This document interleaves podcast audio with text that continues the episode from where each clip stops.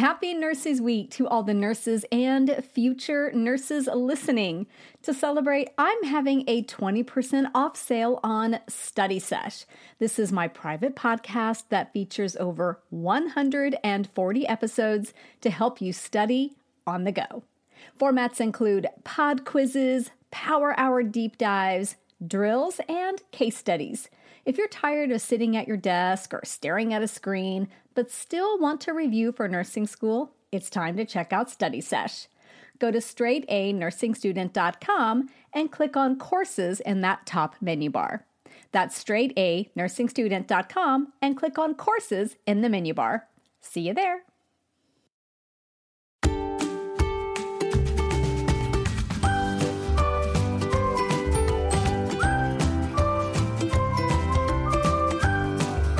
Well, hello again. This is Nurse Mo, and welcome back to the Straight A Nursing Podcast. This is episode 190, and today we are talking about endocarditis. So, before we do that, I want to take a quick moment for a San Fam shout out. And this one goes out to Melissa. So, Melissa is in my boot camp and has this to say.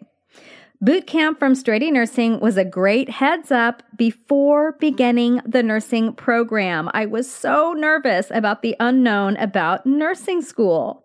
Once classes began, I realized I was even more prepared than I was hoping for, especially with the nursing care plans. I was excited and nervous about starting care plans and once we got started, I actually found that I enjoyed them. The care plan lessons really do just that. I recommend boot camp for anyone I know going into nursing school. Thanks, Nurse Mo, for all your help. Melissa, thank you so much for your kind words. And I'm so glad that the lessons on care plans made you not dread them like so many students seem to. I love care plans myself, and I'm just really glad that that helped you approach them with excitement and sounds like a little bit of joy and confidence as well. So if you're interested in learning about all the things that Melissa learned in boot camp, I will put the link in the episode notes because boot camp is on sale right now. So you can get those details in the episode notes below. Okay, are you ready to dive into endocarditis? So, endocarditis is inflammation of the endocardium, which is that innermost layer of the heart, and it also includes the valves. So, endocarditis can affect the valves as well. It is often a result of infection, but it can be a complication of rheumatic fever and systemic lupus erythematosus. So, when endocarditis is caused by an infection, you will see it referred to as infective endocarditis or IE. So, infective endocarditis is the most common form, and it's really, really difficult to treat and has a pretty high mortality rate of just over 35%. It's often due to Staphylococcus aureus infection related to IV drug use or infection of a prosthetic valve. So, infective endocarditis occurs when bacteria in the bloodstream attach to platelet fibrin adhesions that can develop at damaged areas of the endocardium or the valves. So, the result is the formation of what we call vegetations that further damage the heart and can break off to cause embolism elsewhere in the body. The infection can further infiltrate the heart, and the patient can have heart failure as a result, can have dysrhythmias, even heart block, and in a lot of cases, a severe infection leading to sepsis. So, infective endocarditis, high mortality rate, difficult to treat, most often occurs related to IV drug use or infection related to a prosthetic valve. So let's go through endocarditis using the straight A nursing latte method. And if you've downloaded the latte method template from the website, then you can kind of take notes and follow along as we go. So, L stands for how does the patient look? What signs and symptoms are present? What are you noticing about this patient? So, most patients who have endocarditis will have a fever. But note that in older patients or in patients who are immunocompromised, they could actually have a lower than normal body temperature. But most of the time, what you'll see is fever. And with that come all those associated symptoms like chills, fatigue, malaise, headache, and bone and muscle aches. The patient may also have something called splinter hemorrhages, and you can Google this and see the image. And splinter hemorrhages are black streaks on the nail beds, and this is caused by vessel damage related to inflammation or tiny, tiny, tiny clots in those really tiny capillaries. Splinter hemorrhages. And then petechiae may be present in the sclera, lips, mouth, on the feet, and in elbow and knee creases. Janeway lesions, Janeway, J A N E W A Y, Janeway lesions are red and non tender lesions, typically on the palms and the soles of the feet. And then a lot of times patients will have Osler's nodes, and these are kind of pea sized subcutaneous nodules in the fingertips and then in the pads of the toes. Those are Osler's nodes. And then Roth spots are retinal hemorrhages that have a pale center. So, already there's a lot of things that you might see on your patient that could clue you in to this endocarditis being present the splinter hemorrhages, petechiae, Janeway lesions, Osler's nodes, and Roth spots. And then, if you're listening to your patient who has endocarditis, you'll probably hear a systolic murmur, and it's likely that the patient will have some signs of heart failure. That could be things like edema and lower blood pressure. Stroke symptoms could be present since the embolic events so, that vegetation breaking off, those embolic events occur in over half of patients with infective endocarditis. Now, the embolus can travel anywhere in the body, but the brain is the most commonly affected organ. So, the patient could have stroke symptoms. So, that is the L for endocarditis, how the patient kind of looks, how they present, what you notice about them. A is for assess. How do you assess and what do you assess for a patient who has endocarditis? So it's really important that you get or somebody gets a thorough health history so that risk factors for endocarditis can be identified. You also want to assess for any previous occurrence of infective endocarditis. And the risk factors for it are IV drug use, prosthetic valves, any valve or heart disease, so any disease of the valves or congenital heart disease, patients on immunosuppressant therapy, always going to be at risk for some kind of infection, recent surgery or other invasive procedures. You also want to get a full set of vital signs, knowing that patients with endocarditis can develop sepsis. So, with sepsis, severe sepsis, you're going to see things like fever, tachypnea, tachycardia, and possibly hypotension with that. Pulmonary edema secondary to heart failure will result in low oxygen saturation levels. So you'll be getting an oxygen saturation level with your vitals.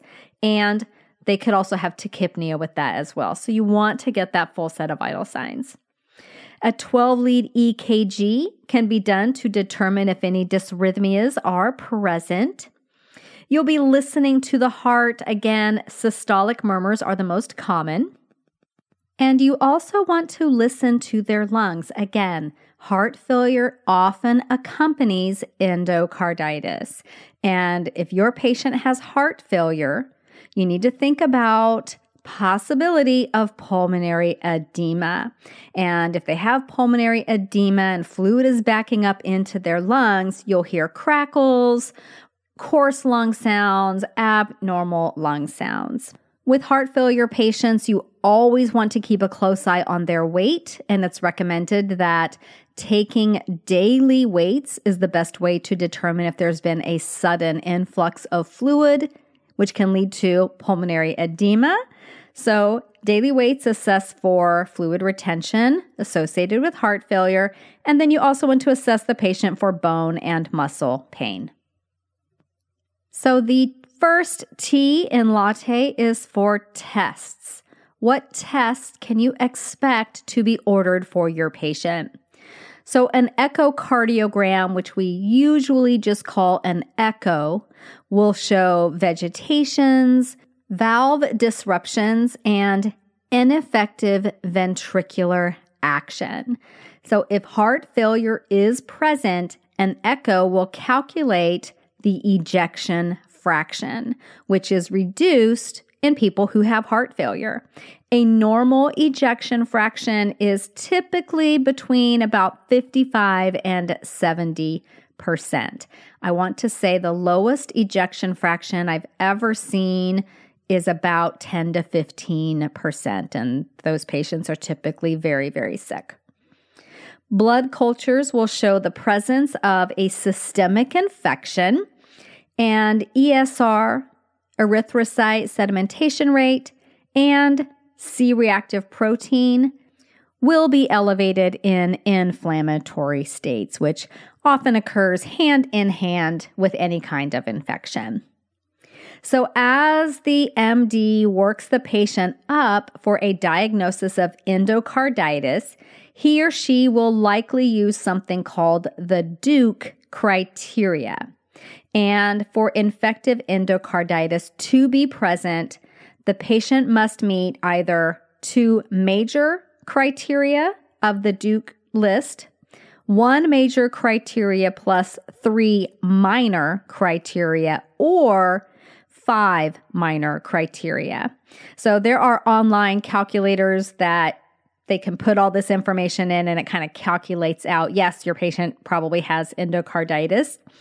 The major criteria are positive blood cultures from at least two separate cultures drawn 12 hours apart, and evidence of infective endocarditis on echocardiogram, and that would be vegetation, abscesses, or valve perforation. And the other major criteria is a new regurgitant murmur. And then the minor criteria are, and there's a lot of these, predisposing heart condition such as a mitral valve prolapse, rheumatic heart disease, or congenital heart disease, or IV drug abuse. So, any of those things would be an indicator of a minor criteria. A temperature greater than 100.4 degrees Fahrenheit or 38 degrees Celsius, the presence of some kind of embolic disease or hemorrhage, presence of immunological phenomena such as glomerulonephritis, Osler's nodes, Roth spots, or rheumatoid factor, positive blood culture. That doesn't meet the major criteria, but you have a positive blood culture. And then positive echocardiogram that maybe doesn't necessarily meet the major criteria, but you have an echocardiogram showing heart dysfunction and a chest x-ray showing cardiomegaly and or an ECG showing first or second degree AV block. So you guys don't have to diagnose heart failure and determine if they have it. I just want you to kind of know what these things are because you're going to be seeing these tests being conducted. So T is for treatments. What treatments are provided for someone with endocarditis? So, the treatment for endocarditis is going to be dependent on what is causing that underlying infection. So, antibiotics obviously are used for bacterial infection and are typically needed for several weeks. These infections are very hard to treat. If a valve is infected, The valve will likely be replaced as soon as it possibly can with follow up antibiotics or antifungals as needed. Some individuals who are high risk for endocarditis could be receiving prophylactic antibiotics when they undergo surgery or even dental procedures. These high risk people are those who have prosthetic valves, a history of infective endocarditis, maybe they have congenital heart defects or have received a heart transplant. So you may see some people getting prophylactic antibiotics. So E in Latte stands for educate. How do you educate the patient and the family about endocarditis? So, you definitely want to teach these patients who are at high risk about avoiding people with infections. They really need to do their best to stay healthy. They need to get adequate rest and inform their dentist or healthcare practitioner before any invasive procedures because they may want to order that prophylactic antibiotic. If a patient is an IV drug user, you can educate them on the importance of quitting and offer referrals for drug rehabilitation. A social work consult, if that is available to you in your facility, can be very, very helpful in this regard. Since these patients are on antibiotics for weeks at a time, it will be important to teach them medication adherence and any expected side effects. And a lot of times with antibiotics, those side effects are related to GI issues, right? Okay, you also want to educate patients to notify their healthcare provider if their fever is persistent after the antibiotics have started. This could indicate that they're not on the right antibiotic for their particular infection. You also want to teach the warning signs of possible complications from an embolism, such as sudden shortness of breath, mental status changes, signs of stroke or chest pain. Those would be some common embolism signs, you know, pulmonary, mental, uh, stroke, cardiac, etc. Okay, how about we do a little bit of pod quizzing for our endocarditis subject. So, with pod quizzing, I ask a question, pause a little bit, give you time to answer, and then I tell you the answer. And if you like this as a form of review, I will have the link below in the show notes for my whole podcast that's basically dedicated to pod quiz episodes, and it's called Study Sesh. And we have about a hundred episodes of pod quizzes, plus there's some other different types of episodes. Total number of episodes currently right now is 115. So I will put the link in the episode notes for how you can get your hands on that. So let's do a little bit of pod quizzing questions. What is the innermost layer of the heart called?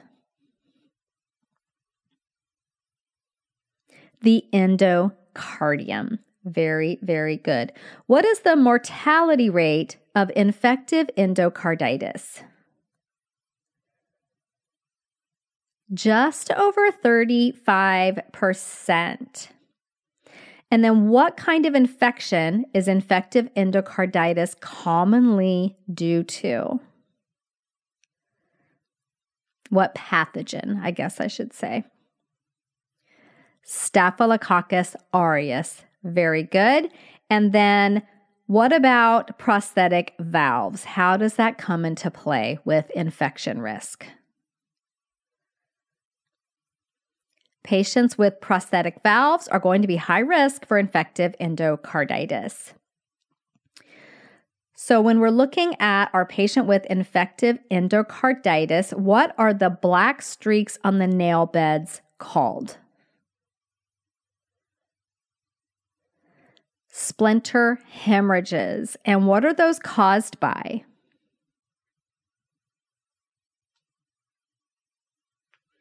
That is vascular damage related to inflammation or tiny little clots, perfect in those small capillaries.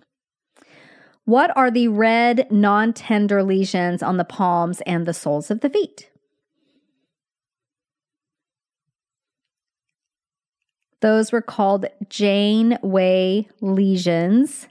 And then what are the retinal hemorrhages that have a pale center?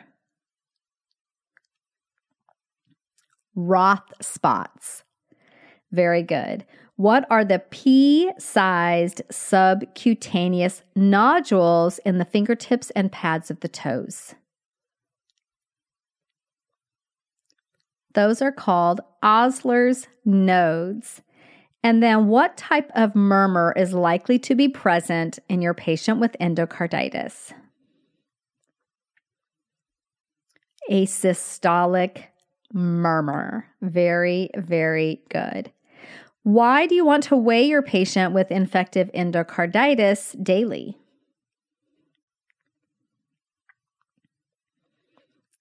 Because they likely have some heart failure, and a daily weight is a great way to observe if the patient has sudden fluid volume overload. Very good. What is a normal ejection fraction percent? Normal is between 55 and 70%.